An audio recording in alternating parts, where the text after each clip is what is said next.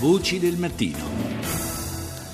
E diamo il benvenuto in studio alla collega della redazione cronaca, Arianna Di Giorgio. Intanto buongiorno Arianna. Buongiorno. Con Arianna abbiamo già parlato, ci siamo già soffermati sull'emergenza nella terra dei fuochi e di questo vogliamo parlare in particolare per quanto riguarda alimentazione e malattie in questa terra. Al riguardo diamo comunque il benvenuto anche a Giovanna Palma, all'onorevole Giovanna Palma, componente della commissione parlamentare di inchiesta sulle attività illecite connesse al ciclo dei rifiuti e all'ambiente. Buongiorno onorevole.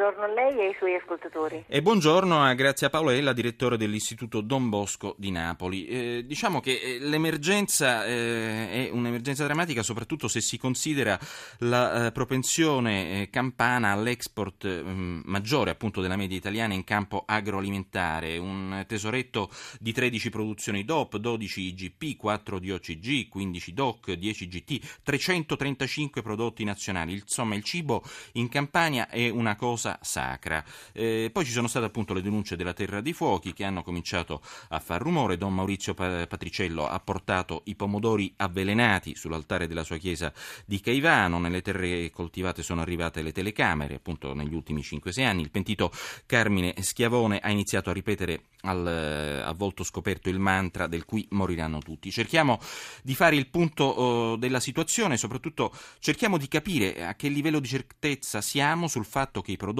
di queste terre non si possano mangiare o che comunque possano far male, comunque possano fare effettivamente ammalare di tumore. Ne parliamo anzitutto con Arianna Di Giorgio, che conosce bene queste realtà e che ha cercato appunto di ottenere anche dei dati scientifici in qualche modo attendibili, no Arianna? Sì, partiamo appunto da un fatto di cronaca di pochi giorni fa ad Ercolano, pomodori coltivati in campi di sotto dei quali erano stati interrati fusti di rifiuti tossici. Purtroppo una scena che si ripete in diverse zone della Campania, nella zona compresa tra Napoli e Caserta. Noi appunto abbiamo invitato l'onorevole Giovanna Palma, che è della Commissione parlamentare di inchiesta sul ciclo dei rifiuti, proprio per fare un po' di chiarezza sul ciclo dei rifiuti, perché risolvere il problema in Campania significa partire dall'origine, cioè gestire lo smaltimento dei rifiuti, soprattutto dei rifiuti pericolosi, in modo completamente diverso. Onorevole, lo Stato ha a disposizione un ente che è appunto l'ISPRA, che è collegato al Ministero dell'Ambiente, che deve raccogliere i dati sullo smaltimento dei rifiuti tossici in Italia, dati che purtroppo tardano ad arrivare. L'ISPRA ci ha spiegato che il sistema burocratico basato ancora su un sistema cartaceo crea delle difficoltà. Ecco, noi volevamo sapere se c'è la possibilità di un intervento, quali le proposte anche da parte di un parlamentare o comunque della commissione parlamentare d'inchiesta per far sì che ci siano dati. Siamo fermi al 2009 e a novembre verranno pubblicati quelli del 2010, ma siamo arrivati al 2014. È quasi al 2015. Sì. Allora, sì, salve, buongiorno dottoressa. Guardi, io voglio essere innanzitutto molto precisa sulla prima domanda. Io ho chiesto una risoluzione, ho presentato una risoluzione in commissione che riguarda impegni in particolar modo il governo a fare in modo di consentire un controllo, mi seguo in questo passaggio che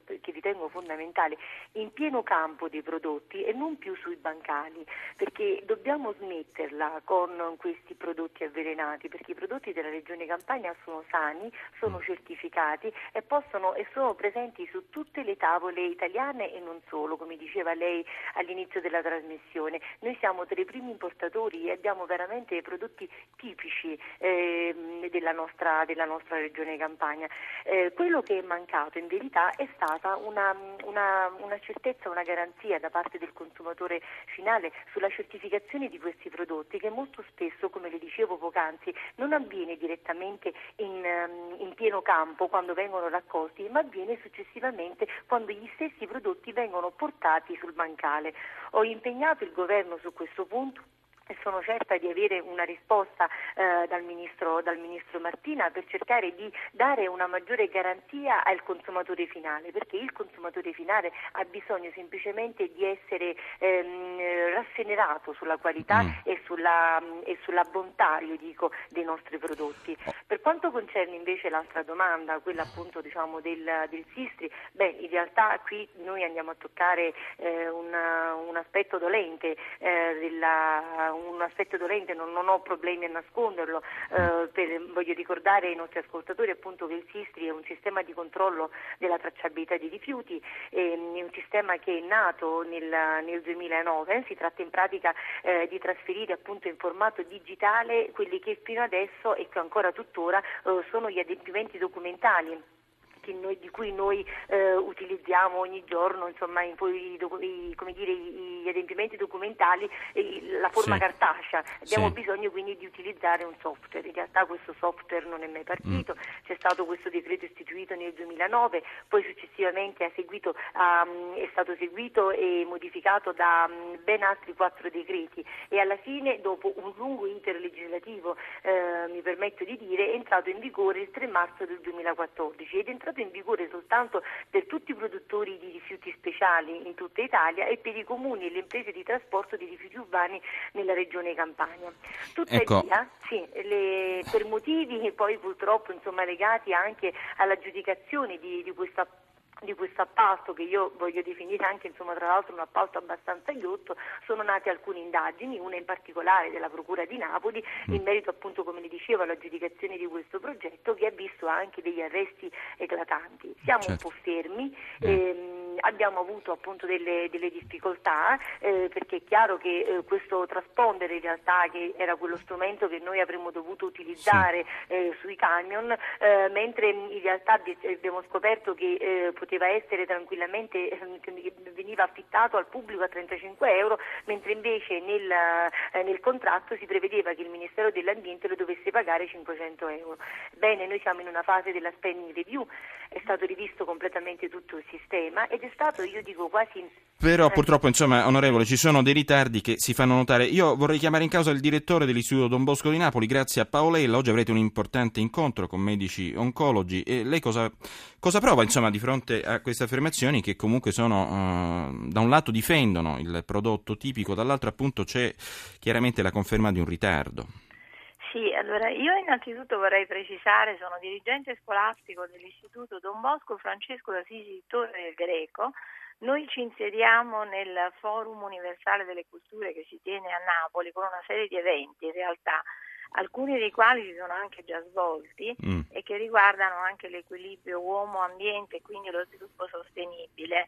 Abbiamo avuto per giorno 20 ottobre, per esempio, un incontro con Giuseppe Luongo sul Vesuvio e i Campi Flegrei per imparare a gestire il rischio e poi una serie di altri incontri importantissimi. Ci sarà venerdì, in realtà domani, questo incontro su cancro e alimentazione nella terra dei fuochi, e avremo un parterre eccezionale di scienziati e ricercatori. In primis il professore Rosario Vincenzo Iaffaioli, che è il responsabile della struttura complessa di oncologia medica addominale dell'Istituto Nazionale Tumori Pascale di Napoli, affiancato da suoi due illustri collaboratori, quindi medici, poi un biochimico e 2 responsabili di fattorie didattiche, per parlare appunto di questo scandalo dei roghi e degli sversamenti. Direttore, cosa prova? Scusi se la interrompa. Cosa ha provato quando il marchio Pomì il 3 novembre del 2013 ha comprato un'intera pagina sui principali quotidiani nazionali con l'immagine di un pomodoro sulla cartina del Nord Italia e lo slogan "Solo da qui, solo Pomì". Tradotto: non compriamo prodotti dalle zone della Campania. Beh, uno sdegno incredibile, anche perché alla fine è sempre una campagna che si fa contro il Sud e contro quindi la nostra produzione, i nostri prodotti che invece hanno dell'eccellenza impareggiabile, direi. Quindi anche adesso non vorrei che questa storia si tramutasse in una sorta di allarmismo generalizzato, piuttosto per noi vuole essere l'occasione per rivendicare la qualità e la bontà dei nostri prodotti, però anche per sottolineare l'esigenza di un risveglio, di una ribellione di fronte a tanta incoscienza, a tanta illegalità e a tutti questi sversamenti e roghi nella terra dei fuochi che va allargandosi a dismisura. E proprio di qualche giorno fa la notizia che anche a Ercolano abbiamo trovato, e anche nel Lazio si sta allargando. Devo passare la linea, abbiamo pochissimo tempo. Onorevole Palma, in 30 secondi, cosa ha provato quando ha visto questa immagine del marchio Pomì? rabbia e concorrenza sleale, e quello è il loro obiettivo in realtà. Noi questo è quello che stiamo subendo. Bene, è stata molto chiaro, grazie all'onorevole Palma e all'onorevole Paolella. Si chiude qua Voci del Mattino, ricordiamo la pagina Facebook Voci del Mattino, la mail vocedelmattino@rai.it, la linea va a Guido Ardone al GR1.